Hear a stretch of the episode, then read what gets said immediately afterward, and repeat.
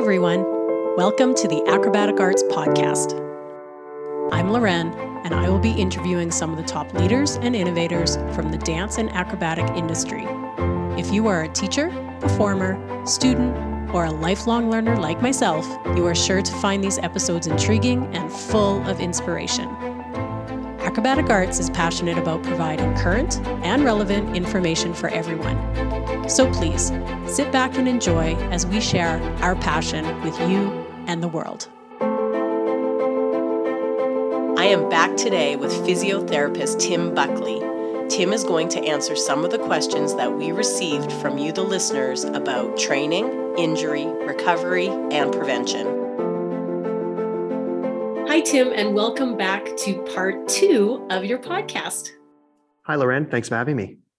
Thanks so much for coming back and making the time in your schedule to go over these questions with me. We did start something new in 2022, which is we got the podcast listeners to send in questions. And you have received a lot of questions. So I know the listeners are very interested in hearing from you. Here's our first question.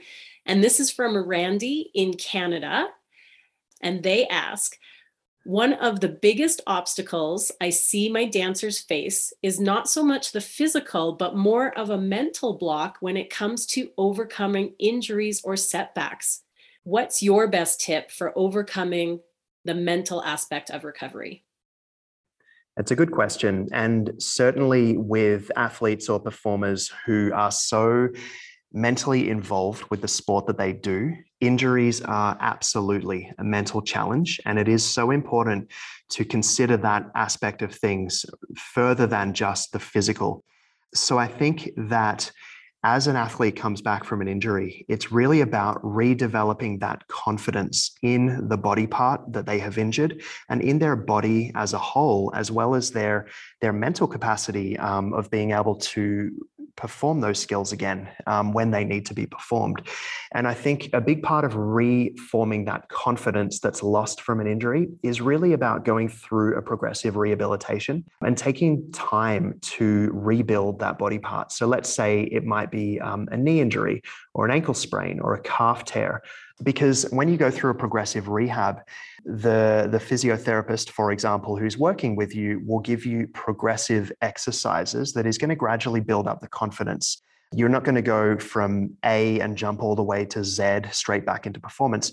You're going to go step by step and gradually build from static muscle contractions, range of motion, to then building general strength around that injured body part, to then building speed and more sport specific functional strength. And at that moment, that's when your dancer is going to start going back into functional training, which is then going to um, build that confidence and build that mental capacity um, in the sense of the, the injured body part. Great. Hope that answers your question, Randy. Thank you for asking. And this next question is from Jody, who is in the United States. What advice do you have for us teachers who have dancers that are experiencing injuries and we aren't sure if they should be dancing at all or if they should be doing more in class or if they need to stay the course of recovery? Yeah. I spoke a little bit about this in episode one, and I think it's really about trying to determine the difference between normal adaptive soreness in a body part, which athletes will experience when they're building up a skill and they're building muscle strength, versus an injury, you know, and having that determination between um, low grade, dull, achy soreness that goes away when you stop doing whatever you're doing versus high grade, sharp, unrelenting, progressive pain that's worse, um, you know, or can be made worse when you stop and cool down and it's worse the next day and then worse the week after those are generally the, the types of things that we'll look for in knowing if a body is coping with the workload that it's doing or whether it's falling into a spiral of injury, whether it's an under preparation or overuse injury. So I think for you guys as dance teachers, if you feel that something's not right and if you feel that a dancer is experiencing you know more more pain or more soreness than you think would be um, you know reasonable for what they're doing get it checked out. You can never go wrong by sending that performer off to um, whether it's a physical therapist in the states or a physiotherapist in canada australia or the uk get it checked out get them assessed because then you're also getting a third party professional to weigh in on the subject which is a dance teacher can actually give you some backup and give you some support, you know, whether it's with the performer themselves or with the parent. You're doing your due diligence and, and having that medical profession um, professional weigh in on the topic. Moving on to our next question from podcast listener Katie, who is also from the United States. Is it safe for a dancer with scoliosis to train acrobatics? That's a good question as well. I think the the short and easy answer is yes.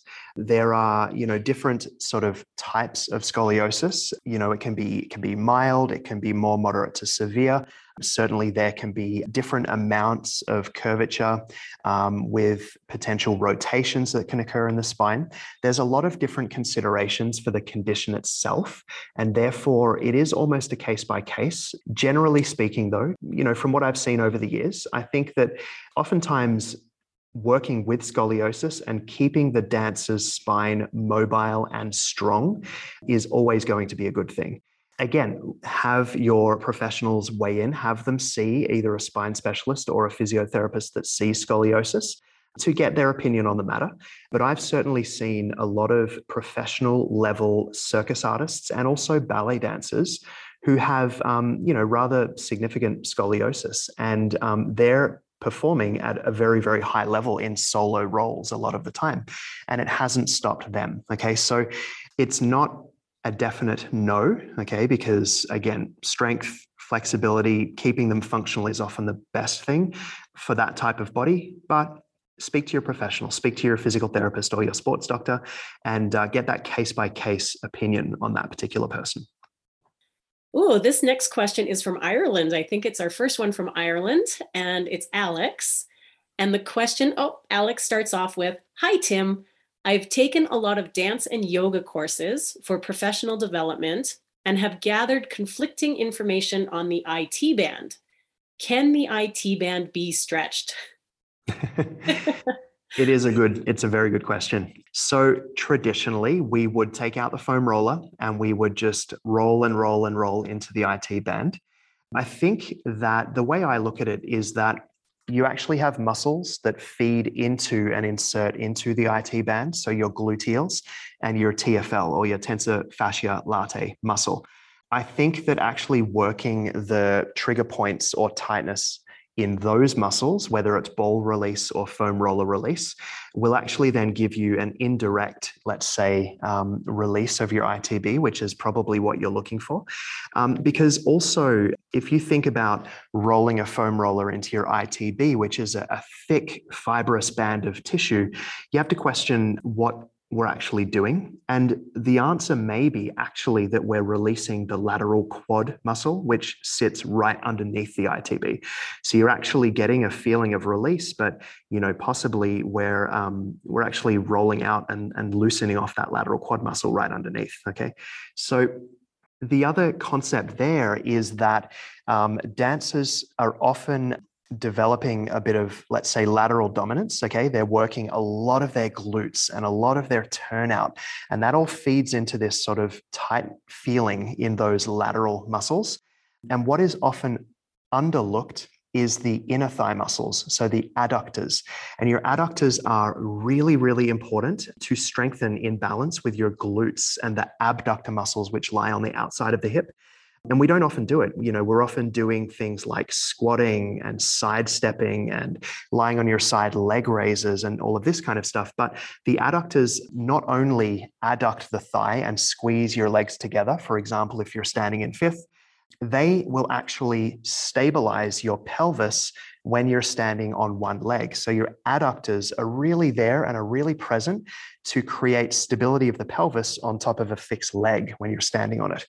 So it's really important. So again, looking at balance, if you're feeling overworked and over tight laterally, maybe you actually need to look at strengthening the opposite muscles, which is your adductors, okay, and your hamstrings as well.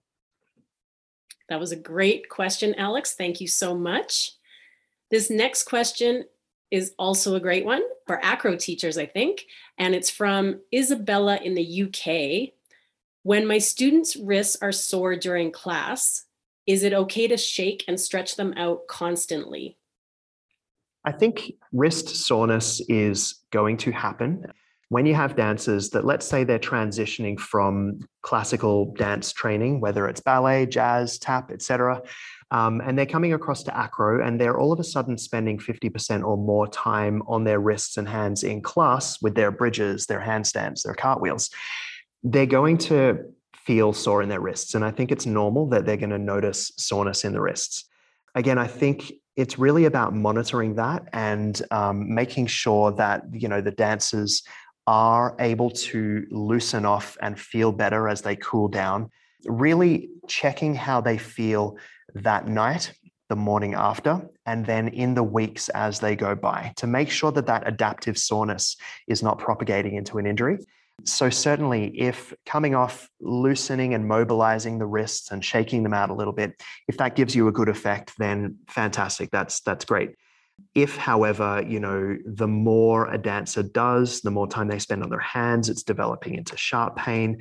Um, it's becoming more, you know, high grade, and it's not loosening up by just kind of moving the joint and coming off it. You know, that's maybe uh, an indication that you might want to get those wrists uh, checked out. And that was our last question from the podcast listeners, but I'm surprised we didn't receive any questions on this topic of hyperextended elbows and hyperextended knees. So I will ask, how do you safely train dancers with hyperextension of the elbows or knees? Yeah, it's a really great, great question as well, and it comes up often. So we know that dancers in general um, tend to be more flexible than the general population, and that can be a selective thing because dancers have who have that flexibility may be more successful in a sport or a pursuit like dance. So generally, they're more flexible. And with that, you can see um, certainly in a ballet dancer, you might notice that they have hyperextended knees when they're standing at barre, for example, um, or hyperplantar flexed feet when they're pointing the foot. And then when we flip that dancer upside down in acro and we start putting them on their hands, you might notice that their elbow hyperextends. Okay, so they're actually screwing and popping forward that elbow when they're doing something like a plank or a handstand. So there's a couple of things to, to look at there. If you look at professional hand balances, okay, a lot of the time you'll see that their elbow does sit in some hyperextension. However, they are highly trained very, very strong. And if you look closely, they're often flickering their triceps and bicep muscles and their forearm muscles on and off to continually adjust the control and positioning of that joint. Okay. So there is an active component to them controlling that joint. In our younger, let's say more novice dancers or performers, the risk is uncontrolled or unstrengthened hyperextension. So we have this flexibility that exists in the joint if we're not strengthening the muscles around that joint, so for example, your quads, your hamstrings, your biceps, your triceps, your shoulder girdle and shoulder blade muscles, we can then set up the potential for um, you know little pressure points in that joint potentially increasing the wear and tear on the joint structures. If we're not aware of that position and the strength and the control that's needed to control that joint the other risk factor with hyperextension is single incidents or acute incidents of landing with force and impact on a hyperextended joint that doesn't have the muscles there to be able to adequately absorb those forces with that landing or that impact. And if you um, essentially really force on a single occasion a joint into hyperextension, you can certainly cause injury to the structures in the joint. So I think Number one is very important to have position sense and awareness in your dancers of what position their joint is in and where neutral is. So, where neutral of their knee is and neutral of the elbow is, and teaching them that there is another positioning that they can do rather than just sitting into their hyperextension and resting on the ligaments, essentially, because then it becomes a more aware position with more active muscle control involved. And then building on that is really strengthening. Okay. So making sure that our, our flexible dancers are training their strength around the knee. So the, the quads, the hamstrings, the glutes, etc. There are some really nice hyperextension control exercises that you can do. And I think we have those on the Acrodance Resource Center app. We filmed those um, a couple of years ago. But just in short, you can get, for example, a TheraBand, red or green color, wrap it around the back of the knee and tie it off to something fixed.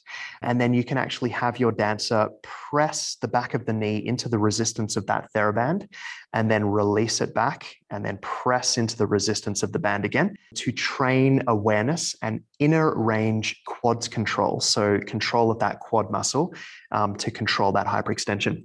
And you can do the same in the elbow. So, elbow push ups are a good example of that. So, you're actually going to be, let's say, in either a four point kneel or in a plank, which is much, much harder. So, start it in a, in a four point kneel position.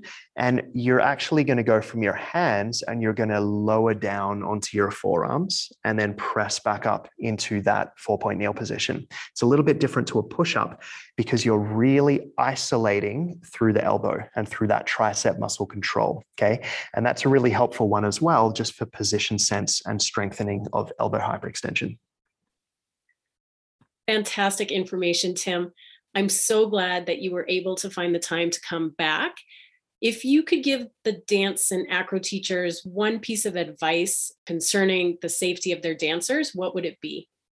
There's so many so many things regarding safety. However, I think the number one is really to work consistently with the progressions in a syllabus like acrobatic arts because not only are you gradually building up the load um, on a dancer's body and therefore giving them the time to be able to develop tissue tolerance and load tolerance to those skills, you're taking along for the ride a structured strength and a structured flexibility program as well, so that there's not going to be holes and gaps that are forming in a dancer's training. We know that you're developing your flexibility, limbering, and tumbling at the same time as building your strength and flexibility and not leaving those really, really important elements out. So follow the progressions in your syllabus. That would arguably be the number one way to, to keep your dancers safe. Perfect. I know all of our listeners, especially the ones who emailed us questions, really appreciate your insight and knowledge on all of these topics. So, Tim, thank you again so much. I really appreciate you coming, and it's always so enlightening when we talk, and I learn so much. Thank you very much, Lorraine. I appreciate the time. A huge thank you to all the listeners who sent in these amazing questions. Let's keep the ball rolling. In a few weeks, I will be interviewing sports psychologist Dr. Leisha Strawn. If you have a question for Dr. Strawn, please send it to podcast at acrobaticarts.com. Thanks for listening, everyone, and have a great day.